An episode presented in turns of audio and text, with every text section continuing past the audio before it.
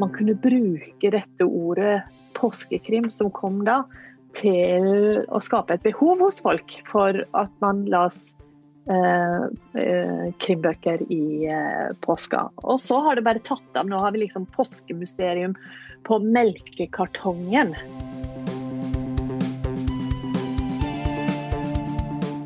Og jeg ser jo også som forfatter da, at, at, rundt påsketider så får man jo liksom henvendelser, og man ser også at folk anbefaler til hverandre denne boka, denne krimmen, bør du lese i påska.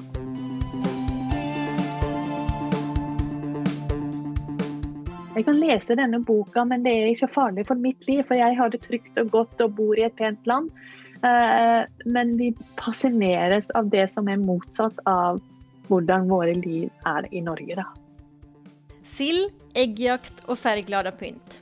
Ja, det kanskje hører påsken til, men den består jo av mer enn så. Påsken firas og oppmerksammes i alle våre nordiske länder, men på litt ulike sett. I Norge er det nemlig en stark tradisjon at konsumere kriminallitteratur og kriminal-TV-serier just under påskhelgen. Påskekrim kalles det her, og vi skal undersøke det mer nå. Författaren og journalisten Trude Teige hon har skrivit flere deckare og dessutom er hun president for kriminallitteraturselskapet Rivertonklubben i Norge. Og nå er hun med i Norden Rundt-podden for å berette mer om det her norske litteraturfenomenet påskekrim. Man, man, leser veldig mye krim i Norge hele året, har jeg inntrykk av. Det. Men uh, vi har jo en tendens til å, å sette året, ordet påske foran andre ord. Så vi har sånn uttrykk som påskefjellet. Uh, og så har vi påskekrim. Og påskekrim tar vi særlig med oss på påskefjellet. så det vil si at uh, krimlitteratur uh, har man gjerne med seg når man drar på påskeferie. Og i Norge har vi ganske lang påskeferie. Uh, så da er det nok veldig mange som leser krim. Og dette har altså blitt et begrep eh, i Norge. Eh, og jeg får jo ofte spørsmål om eh, hva det kommer fra. Eh, og det, det, har nok eh, mange årsaker. Da. Jeg tenker liksom å sitte på fjellet, og det er dårlig vær, og det er snøfokk og vind og storm og lese skummel litteratur eh, er jo ekstra spennende, da. Men vi må faktisk helt tilbake til 1923. Eh, og det er en ganske fornøyelig, morsom, kul historie om hvordan påskekrimmen oppsto i Norge. Da kom det ut en krimbok som hadde tittelen bergenstoget plyndret i natt. Uh, og Handlinga i denne boka var lagt til påska. Og så fikk uh, forlaget en veldig god idé når det gjaldt å markedsføre denne boka. De kjøpte annonseplass i um, Aftenposten, som er Norges største avis. Så helt på toppen under tittelen på avisa så står det med svære typer 'Bergenstoget plyndret i natt'. Og folk leste jo dette og trodde at Bergenstoget var plyndra den natta. Og Aftenposten ble jo nedringt av folk som var bekymra, som hadde slektninger på dette bergenstoget osv.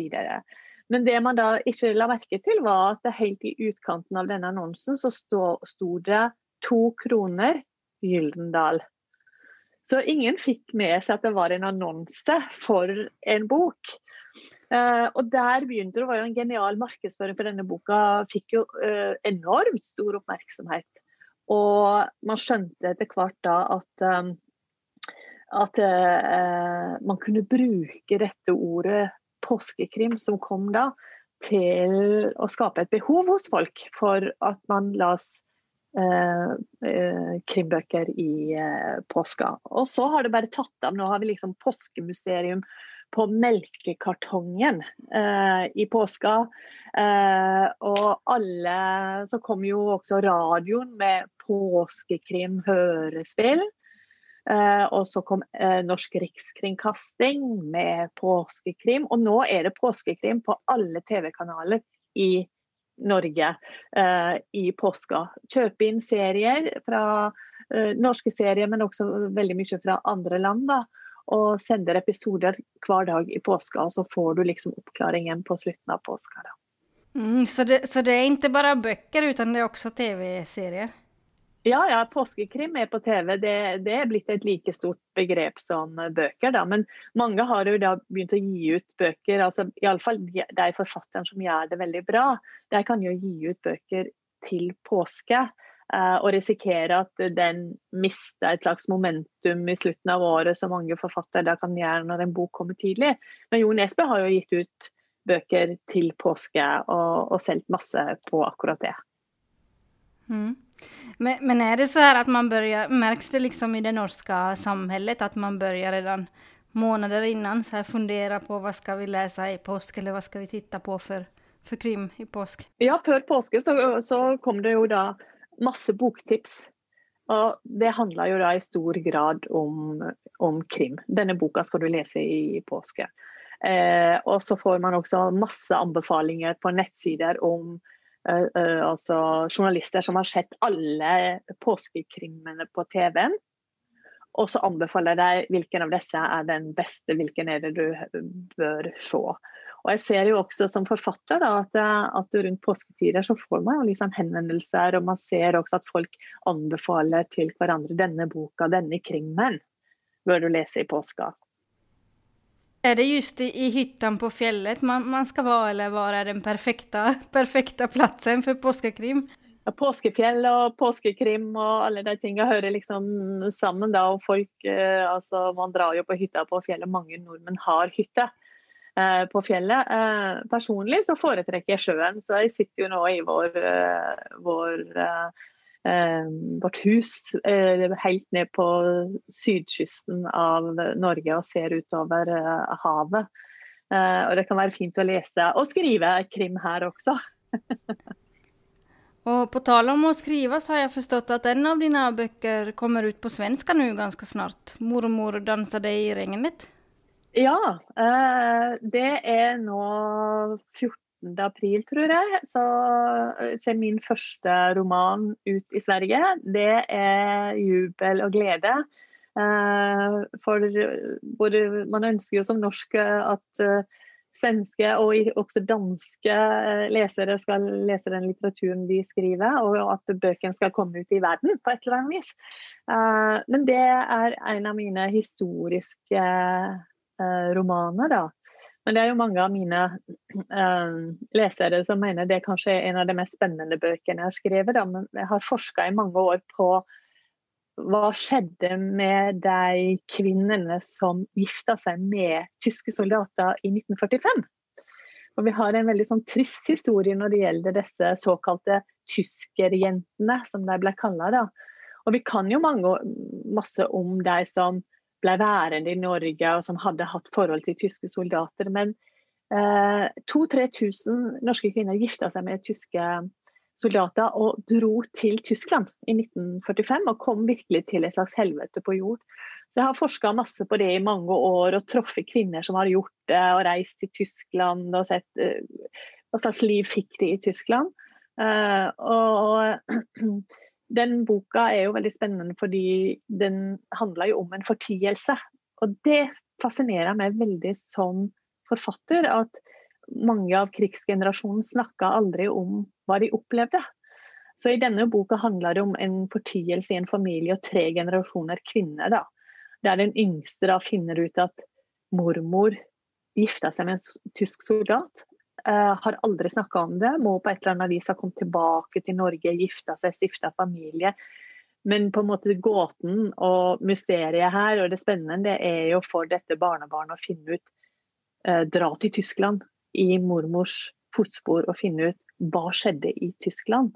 Og det er jo en ganske sterk historie, da. Så den kom ut nå eh, på Basar forlag i Sverige i april.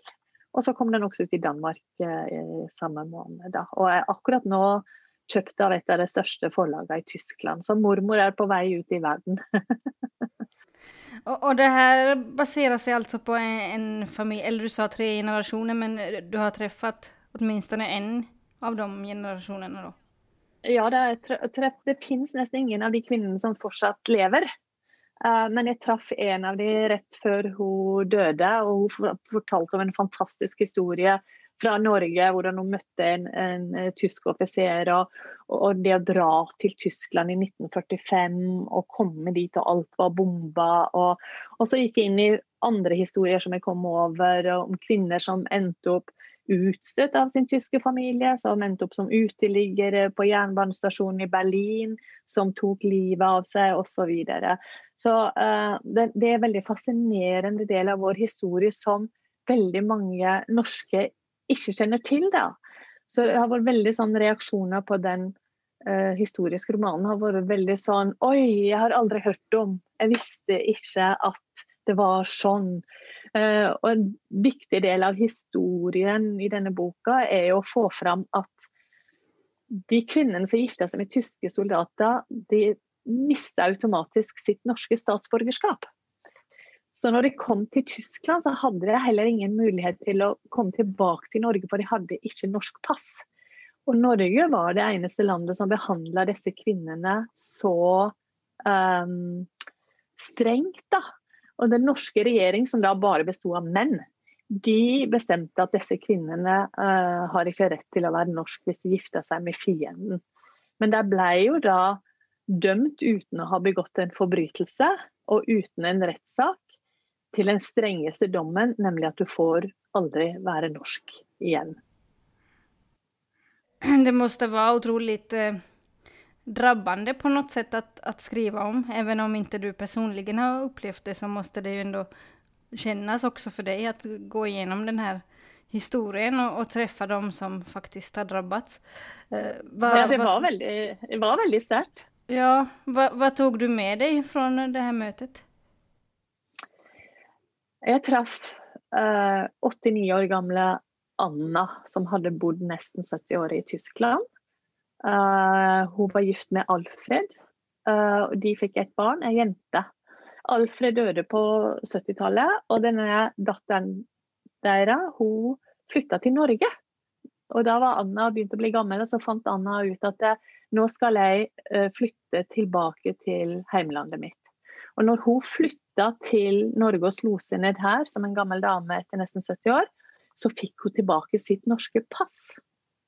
Og når jeg traff henne, så lå passet ved siden av kaffekoppen når jeg kom inn i stua til henne. Og under vår samtale så tok hun det norske passet opp og holdt det sånn imot meg og møtte blikket mitt. Og øynene hennes var fulle av sorg, smerte, glede, eh, sinne. Det, det var alt i det blikket. Og så sa hun til meg da, og holdt blikket mitt fast seg jeg er god nok for dette landet nå. Hun hadde aldri følt seg god nok fordi hun mista sitt norske statsborgerskap uten å ønske det. Men hun fikk tilbake sitt norske pass og følte endelig nå er jeg norsk igjen. Og tre måneder etter vårt møte så døde Anna og ble gravlagt på hjemstedet sitt i Norge. Det husker jeg, jeg kommer aldri til å glemme øynene til dette mennesket som var dømt fordi hun valgte å gifte seg med sitt livs store kjærlighet, til å ikke være uh, god nok, som hun følte da, for Norge. Men det var jo den store kjærlighetshistorien. Og det var det som fascinerte meg, og som jeg har brukt, for det er også en kjærlighetsroman, da. Men uh, om vi skal gå tilbake litt til uh, Krim. Uh, Rivertonklubben er du president for. Eh, og det motsvarer eh, Svenska Deckarakademin. Mm. Vi samarbeider med, med Dekkarakademien i Sverige om å dele ut glassnøkkelen. For det er sånn at Rivertonklubben eh, de deler ut det som blir kalt for Rivertonprisen hvert år. Til den, norske, den beste norske eh, krimromanen. Og man gjør det samme i Finland, Sverige, Danmark, Island. Og alle de som får disse nasjonale prisene, blir jo da nominert til Glassnøkkelen, som blir eh, delt ut av, og som Svenska Dekkarakademien eh, står for.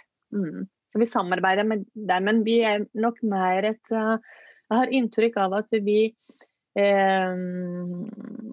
Vi har jo mer medlemsmøter. Vi mer for alle som skriver krim, kan komme på våre medlemsmøter. Og så tar vi opp temaer som er viktige for krimforfattere. Og så er det veldig sosialt. Da. Det er veldig viktig å treffe. Det er et sosialt selskap også, da. Men hva, hva utmerker en, en bra dekker, tykker du? Oi, oi, oi. Ja. det store, store spørsmålet. Der vil du jo få veldig mange forskjellige svar uh, fra folk. Noen er først og fremst ute etter, uh, etter spenningen. Uh, og så er det ja, altså Noen liker da den litt voldelige krimmen. Den litt grusomme krimmen, det bestialske f.eks. Mens andre liker mer krim som en er på. Og personlig så både skriver jeg og leser jeg helst den krimmen som har noe mer enn spenning. Som er en god roman. Så jeg ser masse etter karakterer og miljø og sånn. Og, og at Jeg tror det er et ord som er litt undervurdert når man skal vurdere en krim, men som er veldig viktig for meg. Og det er at romanen på et eller annet plan, på et eller annet vis, er interessant. Altså at at det blir sugd inn i universet, og ikke bare pga. spenningen og uh, who did it. Altså, og når jeg skriver romaner sjøl, så, så, tenker jeg at jeg er ikke alltid så veldig interessert i hvem som gjorde forbrytelsen. Det må være med. Oppklaringen av en forbrytelse. Det er helt grunnleggende. Eh, men jeg er mer interessert i hvorfor forbrytelsen skjedde. Hva var det som gjorde at dette um, fant sted? Uh, og du kan tenke deg da at alle barn er uskyldige. Man er født som et uskyldig barn. Og så ender noen opp som en skyldig voksen i ganske grusomme forbrytelser. Hva var det som gjorde det? Og det kan Jeg hadde en diskusjon med en, en kollega av meg i Riverton-klubben som er psykiater. Og han mener jo at noen er mer genetisk, altså at hjernen er annerledes. Sånn at man er mer eh, impulsiv, f.eks. ikke kan kontrollere eh, reaksjoner, sinne, raseri, og at man også er mer disponert for å bli et ødelagt menneske på et eller annet vis. Da. Men eh, jeg har jo vært journalist i mange år, og, og om jeg som journalist går inn i en rettssal i en drapssak og følger rettsprosessen, så kan du være 99% sikker på at man får historien om en ødelagt barndom. Og Det tenker jeg det interesserer meg. Hvem er det som svikta et barn som ender opp som en forbryter? Da? Eh, er det noe ved barnet sjøl som gjør det, eller er det foreldre? Er det samhället, skolen? Er det noen som burde ha sett dette? Er en gjerningsperson kan veldig ofte ha vært utsatt for overgrep sjøl og begår overgrep som voksen osv. Så, videre. så jeg syns det det, skal være interessant, det skal fortelle meg noe om mennesket, hvor sammensatt mennesket er, og om det samfunnet vi eh, lever i. Og i tillegg så må det jo være kjempespennende, selvsagt. At man blir man må, en, en page turner som man må bare lese for å få den slutten, da. Eh, hva var det som gikk galt? og ganske mye psykologi, låter det som? Det er veldig, veldig mye psykologi, tenker jeg. fordi jeg kjøper ikke den der forestillinga om at ok, her har man en seriemorder som går løs i, i, Oslo eller i Stockholm, og som bare er ond. Som bare gjør det fordi vedkommende er grunnleggende ond. Uh, det kjøper jeg ikke. altså. Jeg tror det, det, må være en forklaring for meg som leser og som, som forfatter. Så, så, må jeg gi også leserne forklaring på og kanskje til og med sympati med gjerningspersonen. da, At man skaper en forståelse for at dette kunne skje. Da blir det jo eh, ikke en fairytale, da blir det på en måte også sosial realisme. da. Och du sa här inne i början så berättade du att krim är stort i Norge hela tiden på året, inte bara runt påsken men särskilt på påsk. Eh, men jag tänker också att det är inte bara i Norge utan egentligen i hela Norden finns det väldigt många stora krimförfattare. Eh, vad är det som gör, tror du, att, att krim är så populärt just i Norden? uh, det spørsmålet får man jo ofte som krimforfatter. Hva på uh, Indias første krimfestival uh, for ikke så mange år siden. Og da diskuterte vi dette uh, veldig masse. Mange er liksom fascinert av det som har vært kalt for nordic noir, uh, f.eks. Hvor kommer disse begrepene fra? Hva er det med Norge og Sverige og også Danmark som gjør at vi vi fascineres sånn av, av, forbrytelser og det skumle. Eh, jeg tror eh, at litt av forklaringa kan være at eller, Jeg kjenner jo best Norge, da, men Norge er veldig vakkert. Sant? Utlendinger som kom hit for å se fjordene, midnattssolen. ikke sant? Eh, vi har en velfungerende velferdsstat. Eh, vi er veldig vellykka og veldig trygge. Vi har det trygt og godt i disse landene våre i forhold til de mange andre. Vi har lite, vi har få drap, vi har, vi har, um, har mange færre sosiale problemer i mange andre land. Ikke sant? Uh, og da kan vi uh, føle en slags kontrast da, til våre egne liv.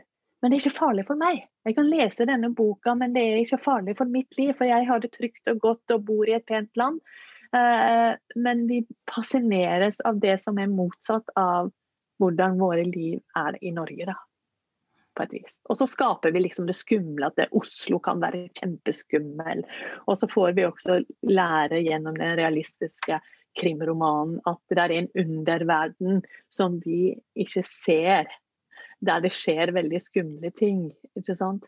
Men personlig så syns jo jeg at uh, altså Jeg har alltid sagt at jeg syns det, uh, det skumleste for meg er ikke um, uh, for en sånn forbryterverden, men å tenke på at det kan foregå skumle saker og ting hos naboen.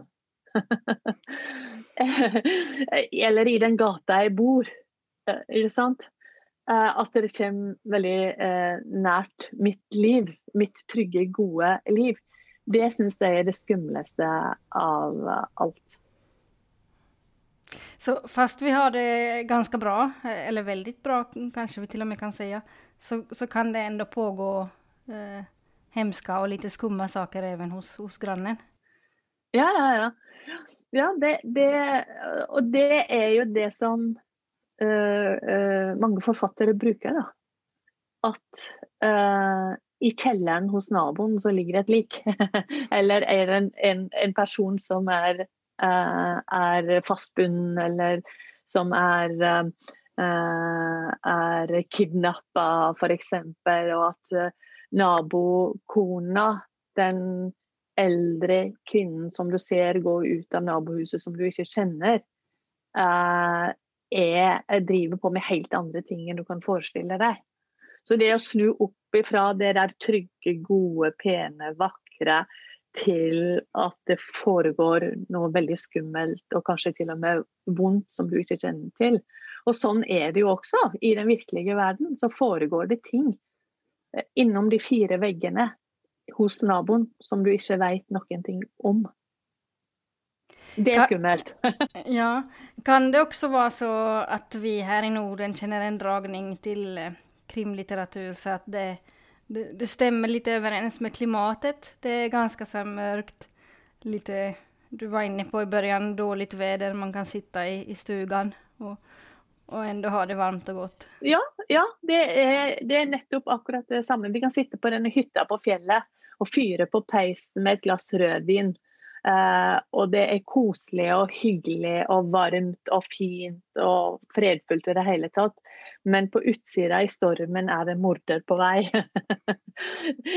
så, så, det er den kontrasten, og, og, og, det kan man jo også bruke som forfatter. Uh, jeg har skrevet uh, noen av mine krimromaner er lagt til en øy på kysten av, av Midt-Norge, på vestkysten. Og det er der jeg opprinnelig kommer fra. Så jeg kjenner det miljøet veldig godt. Og det er der alle disse orkanene og stormene som ligger borti Atlanterhavet, kommer inn. Der peiler seg alltid inn på min hjemkommune. De kommer, de ligger som sånn glefsende udyr ut i havet.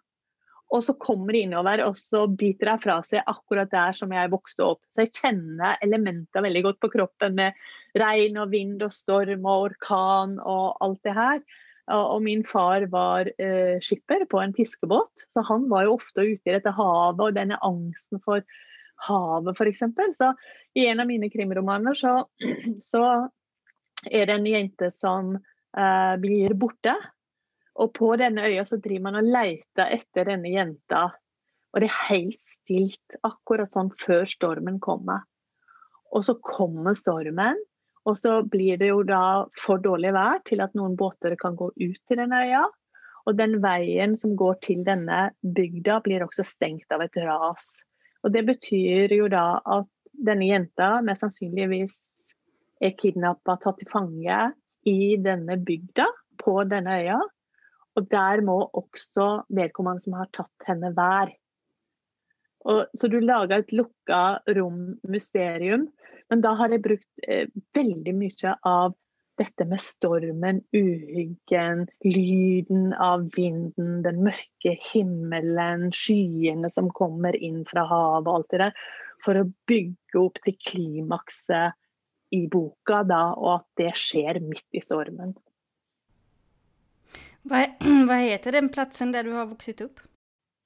Jeg vokste opp i eh, en eh, kommune som heter Herøy, som ligger utenfor Ålesund.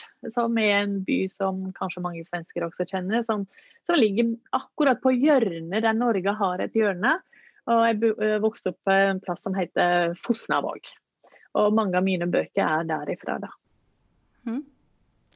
Jeg tror vi skal avslutte med at du skal få gi tips på Påskekrim 2021. Hva skal man lese i påsk?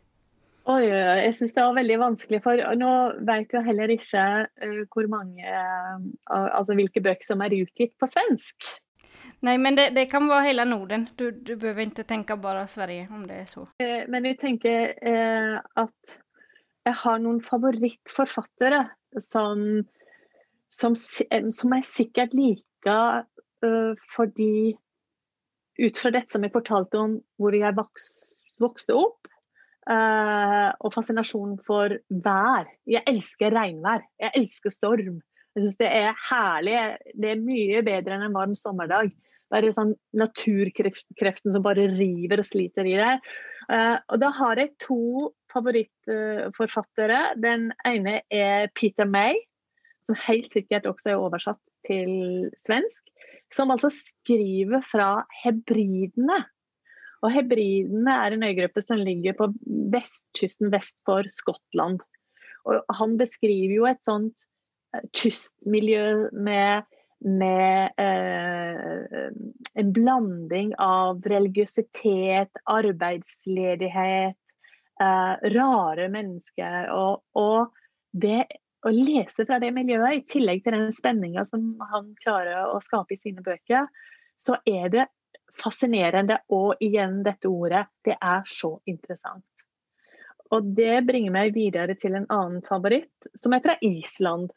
Og jeg tenkte den første gangen jeg leste krim fra Island, jeg har aldri vært på Island, kjenner bare Island fra nyhetene osv. Og, og, og sånn, uh, så ble jeg veldig fascinert og interessert og ga meg liksom de mørke sidene ved Island da, og skjer i Reykjavik. Jeg tenker at Det er ikke så mange mennesker som bor der, det kan ikke skje så veldig mye spennende der.